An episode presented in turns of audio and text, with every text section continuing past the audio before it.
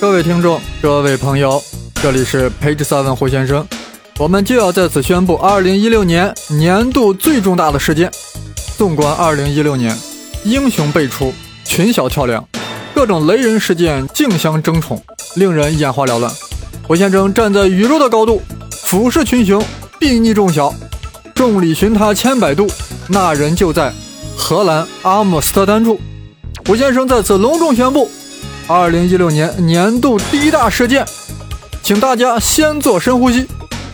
二零一六年名列第一大的事件是熵引力假说获得天文观测的验证，这意味着爱因斯坦的引力学说是错误的，意味着物理学面临着一场巨大的风暴，更意味着我们要重新认识宇宙。是的。我们过去的宇宙观可能有错误，这事儿也有点太大了，是不是有点动人心弦？是不是有点危言耸听？这则大新闻是在二零一六年十二月中下旬才爆出来，但这个学说早已孕育多年。谁提出了这个假说？谁这么胆肥，敢于撼动爱因斯坦的霸主地位？他就是名不见经传、江湖上人人皆知的埃里克·维尔兰德。维尔兰德乃是荷兰阿姆斯特丹大学的教授。他早在二零零九年的一个会议上就公公开了他的假说，举座结晶呀。次年在网上发表，网民鸦雀无声，没人能看得懂。那时的维尔兰德还比较含蓄，很谦虚地说：“我是维尔，我是兰德，我对引力有新认识、新见解，大家都来瞧瞧，欢迎板砖，欢迎各种批判。”但到了二零一六年年初，维尔兰德开始自我膨胀了，仿佛吃了伟哥一般。竟然公然宣称，爱因斯坦的引力理论是完全错误的。这里要注意了，如果维尔兰德仅仅是说爱因斯坦错了，那也就没个啥了。爱因斯坦理论肯定是错的呀，那想都不用想啊。可以说，目前任何一个科学理论都是错的。我们之所以暂时认为某个理论正确，那是因为没有更好的理论在这个领域去替代它，所以暂时先供着它。爱因斯坦的理论当然也是错的，正如我在。微博中回答一位听友是这样说的：“如果爱因斯坦对了，那真理就要贵了。问题的关键是你维尔兰德有没有提出比广义相对论更好的理论？有，这个真的有。维尔兰德提出引力啊，其实就不是力，也不是什么曲率，是一种熵的变化，或者说是一种熵力。就简单的说，维尔兰德提出了熵引力的假说。”说到这里啊，有些朋友呵呵了，弄了半天就是个假说嘛。这么多年想挑战广义相对的人多了去了，谁把爱因斯坦挑下来了呢？是呀，如果真是一个假说的话，如果他还没有得到任何实验和观测的验证，我胡先生能把他列在二零一六年十大的第一位吗？话说维尔兰德在今年年初放出大话，要单挑爱因斯坦。于是乎，荷兰莱顿大学的团队啊，开始进行天文观测，看看维尔兰德是不是真的对了。毕竟大家都是河南人嘛。通过对三万多个星系的物质分布进行了深入研究，竟然找到了支持维尔兰德理论的有力证据。大家注意，是研究了三万多个星系，可不只是观察了一个仨瓜俩枣。如果验证成功，得到最终证实，这位荷兰人的新理论。将有望彻底改写物理学。各位朋友，这是多么大的事件，影响将是多么深远。发现引力波与它相比，几乎就是个 nothing。什么引力波？引力就不是你爱因斯坦所想象的曲率，哪里还有什么曲率波、引力波这种说法呢？此时此刻，我想起了胡先生在真正了解引力波那期节目中说过的一段话。爱因斯坦说过一句话。我只知道两个东西是无限的，一个是宇宙，另一个是人类的愚昧。爱因斯坦是一个真正的科学家，他深深的明白，相对于无限的宇宙，人类的科学认识还是非常有限的。追求真理要勇于否定愚昧的常识，走出新的途径。敢问路在何方？路就在脚下。说到这里啊。估计一些对物理不感兴趣的朋友已经开始好奇了，这维尔兰德到底提出了一个什么样的新假说？这个真的特别难懂，那可是物理的最前沿。我尝试在这里讲解一下，你只要达到不明觉厉的感觉，咱们就成功了。如果你还能装着听懂了，我这期节目也就圆满了。话说，牛顿认为引力啊就是一种相互吸引的力，遍及宇宙万物，所以是万有引力。你不能再问引力是啥了，因为这已经是最底层了。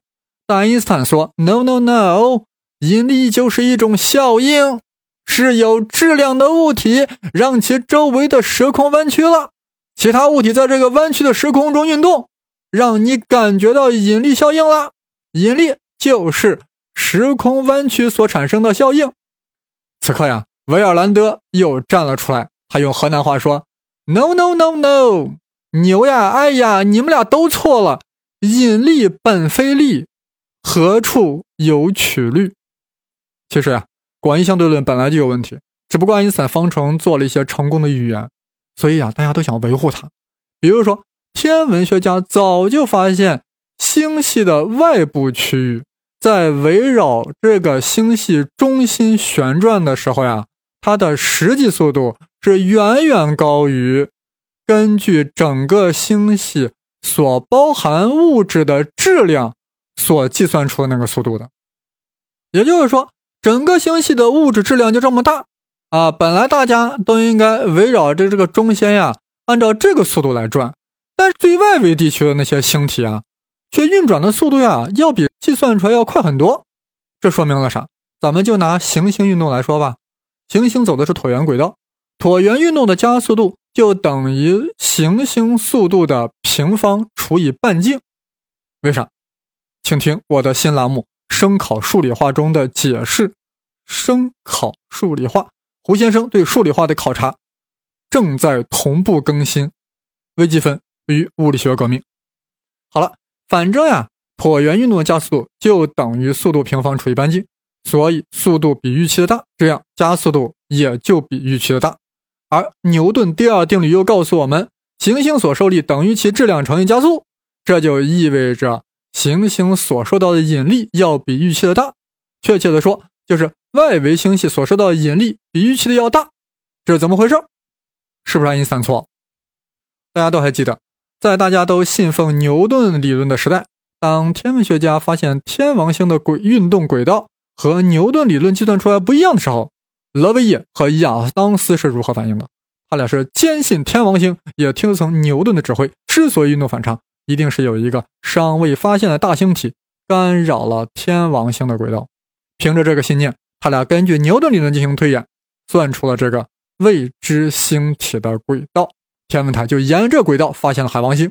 牛顿理论达到了高潮，所有物理学家集体高潮。但是。牛顿理论咋都解释不了水星进动，哎，这个水星怎么会有进动现象呢？爱因斯坦啊，干脆抛弃了牛顿引力观，引入时空曲率，完美的解释了水星进动。爱因斯坦达到了高潮。我们现在要面临的是啊，爱因斯坦理论解释不了星系外部区域围绕中心旋转的实际速度远高于爱因斯坦方程计算出来的速度，怎么办？怎么办？维护爱因斯坦人就会说，一定是在星系里还充满了很多物质，这些物质具有巨大的质量，是它们产生了额外的引力，或者说产生了额外的曲率，让这些外围星系的速度变高了。可天文家说，我们没有观测到这些额外的物质呀。答曰：这就对了，这些物质呀，看不到，摸不着，无色无味无嗅，它的名字就叫暗物质。暗暗的存在的物质是战斗在看不见的战线上的。又问：“那你咋知有暗物质存在呢？”答曰：“因为外围星系的运动速度太快了，那肯定是时空弯曲的程度更大，所以肯定是有大量物质我们还没有发现，就是它们的质量让时空弯曲的比我们原本计算的更大。这个没发现的物质就是暗物质。”啊，回答的好棒呀，棒的让我想。把它搞成三节棒，各位朋友，你们有没有发现这帮子人为了维护爱因斯坦，他们在搞循环论证呀？为啥速度快了？因为有暗物质。凭啥说有暗物质？因为速度快了。哇塞，你蒙谁呢呀？你懵逼呢呀？他们自己也知道自己有问题，所以这么多年来啊，一直拼着命呀，想找到暗物质，就像当年的勒维耶和亚当斯想找到新的行星一样。但弄了半天，最多是一些间接证据，根本就发现不了暗物质的直接证据。暗物质，你果然好阴暗呀！你比当年的以太还阴暗。但有一个人，他心里在想，或许这个暗物质根本就不存在，那是皇帝的新装。我们河南人才不信那一套。于是，就像当年爱因斯坦抛弃牛顿的以太一样，他抛开了爱因斯坦的理念。经过多年研究，他终于庄严宣布：哪里有什么暗物质，我维尔兰德就用热力学中的熵，熵的增减就可以解释引力这个现象。苹果为什么会落在牛顿头上？维尔兰德是这样解释的：小质量物体为啥想靠近大质量呢？物体呢？因为这样熵会增加，大家都能乱一乱，但表现出来就是一种引力，其实是一种熵力，熵之力。熵力什么东西？熵，火字旁加一个商，看着像一个很火的商人。商人什么东东？很多人都听说过。熵就是呀，描述一个系统混乱程度的物理量。一般用 S 表示，大 S 不是小 s，越是整齐有序，熵就越小；越是混乱无序，熵就越大。举个例子吧，三十个同学上体育课，先是听老师口令，分两排站立在操场上，整整齐齐的。这时候这些人的熵就很小，因为他们很整齐，一点儿也不乱。突然老师说：“大家自由活动啦，放羊啦！”于是乎，同学们。在操场上散开了，很随意的散开了，队伍也就乱了。也就是说，熵就增加了。这个例子太 low，咱们说一个来 slow 的。桌子上放一碗水，一碗平静的白白的水。你将一滴墨汁滴到碗里，会如何？这谁不知道。刚滴进去的时候呀，这个墨汁是集中在一个局部小区域的，也就是说，还挺整齐的。换句话说，也就是说，它现在伤还很小，但马上这个墨汁就向四周扩散了。也就是说，伤在不断增大，直到墨汁分子均匀的分布在整个这碗水里，熵达到了最大值。大家能不能想象，墨汁滴到水里不扩散？不能。也就是说，熵是必须要增加的。那么，大家能否想象，墨汁扩散后，突然某一天，这些已经扩散了的墨汁分子？又重新聚拢在一起，这是绝不可能的，除非时间倒流。也就是说，熵只能增加，不能减少。当然了，这是针对孤立系统来说的。墨质分子为何会在水里扩散？上过中学的朋友都懂，不就是墨质分子的无规则运动吗？这些墨质分子在水里胡乱跑，当然就乱了，当然就扩散了呀。是的，是这样的。但这样的解释的前提是我们知道物质是由分子构成的，而且还知道那么一点点分子运动论。现在啊，我们假设我们不知道分子这么回事儿更不知道什么分子运动论，只知道牛顿的万有引力，那我们是不是也可以解释墨汁在水里为什么会扩散呢？啊，或许有人就这样说了啊，墨汁扩散呀，一定是墨汁。受到了碗里各个部位的水的吸引力，所以墨汁就被吸过去了。看，果然是万有引力吧？绝对万有，碗里的水也有。啊，听到这，估计大家呵呵了呀，因为我们现在都懂。但你必须要承认，从表面上来看，好像也是可以这样解读的。同样，只知道爱因斯坦理论的人会说水是有质量的，所以水里的时空是弯曲的。所以墨汁一旦进入水中，又会被弯过去。好了，大家是不是体会到我想表达什么了呀？我们目前把行星跟恒星的运动理解成万有引力，或者理解为时空弯曲，就有可能像刚才两者解释墨汁在水中扩散一样的搞笑，一样的发内。当然了，也有可能不搞笑。那么，实际上墨汁为何会向水中扩散呢？如果用热力学理念来解答，就是一个孤立系统总是朝着熵增加的方向前进，也就是朝着越来越混乱的方向前进，越乱越爽快。人不也是这样的吗？要是没有法律和道德约束，有几个不想乱来、不想去寻求熵的增加呢？熵增加原理可是宇宙第二原则，第一是第一当然是智能守恒了。好了，我们再感受一下维尔兰德对苹果砸牛顿的解读，那是因为在苹果和牛顿系统中，熵想要增加，而小物体靠近大物体就会引起熵的增加，所以苹果就落了下来，砸到了牛顿头上。但牛顿呀，没有看出这样一个深刻道理，他是觉得。地球对苹果有个吸引力啊，这是一个表象理解，其实是人家苹果想增加熵，心里想乱。这就好比有人见了美女，心猿意马，魂不守舍，有人指责他，他却说：“能怪我吗？还不是美女的吸引力太大，是她的美貌勾引了我。”这就是牛顿的解读。但维尔兰德一针见血地指出，不是美女吸引力大。是你的心想乱，想淫乱，想熵增。如果你没有想增加熵的妄念，如果你的心不乱，它对你能产生引力吗？啊，说到这里，大家是不是有点豁然开朗呀？或许有人都开始默念了，不是风动，也不是幡动，是你的心在动。各位啊，如果要是靠这个理解了维尔兰德的理论，那我胡先生在这里还真是惭愧了。刚才说那些啊，那都是打比方呀，那可不是真正的商引力理论。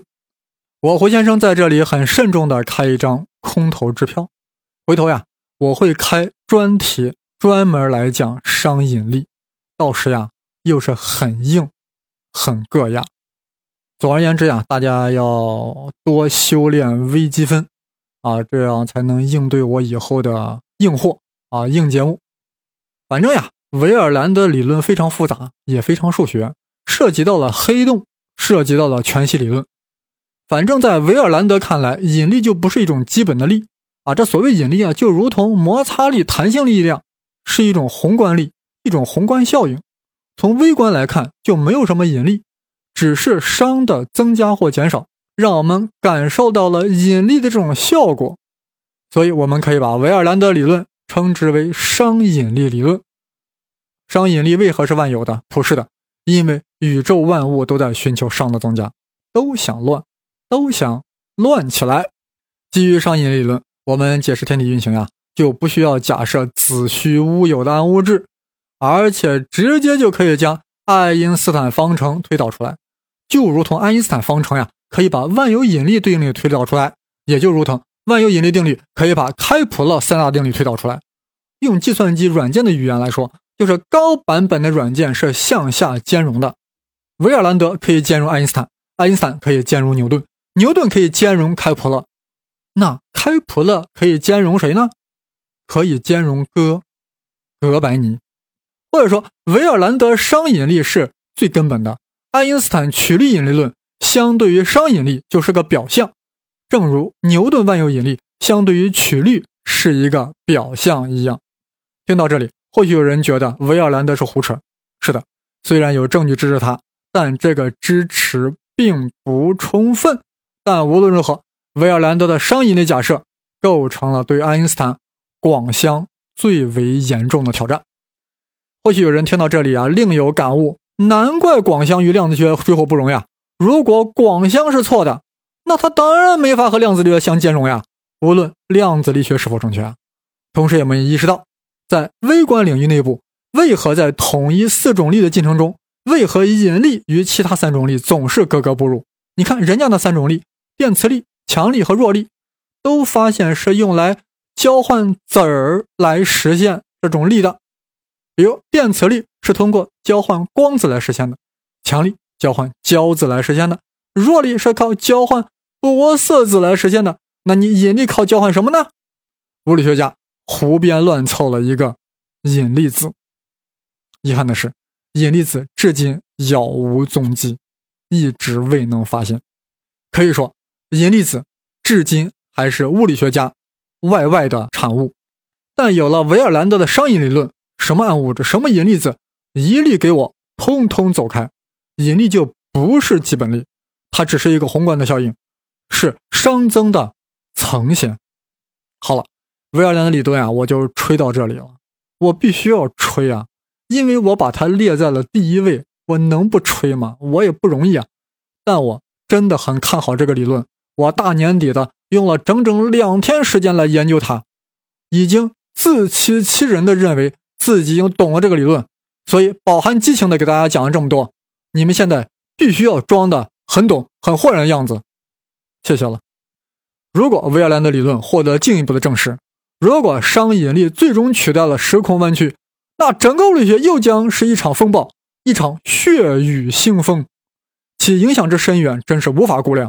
而我们前面说的那九大，无论是政治的、经济的、科技的，还是军事的，与熵引理论相比，几乎都成了 nothing。综合这十大，我们还有一个深深的感觉，就这几年，人类在各个领域都在面对一个巨大的转折点。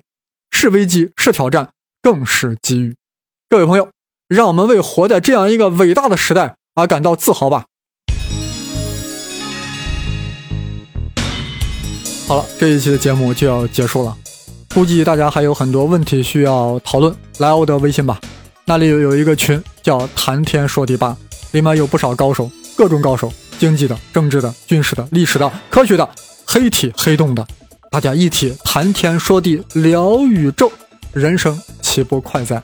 我的微信号是 Victor 生粒子，也就是 Victor 再加上生粒子的全拼。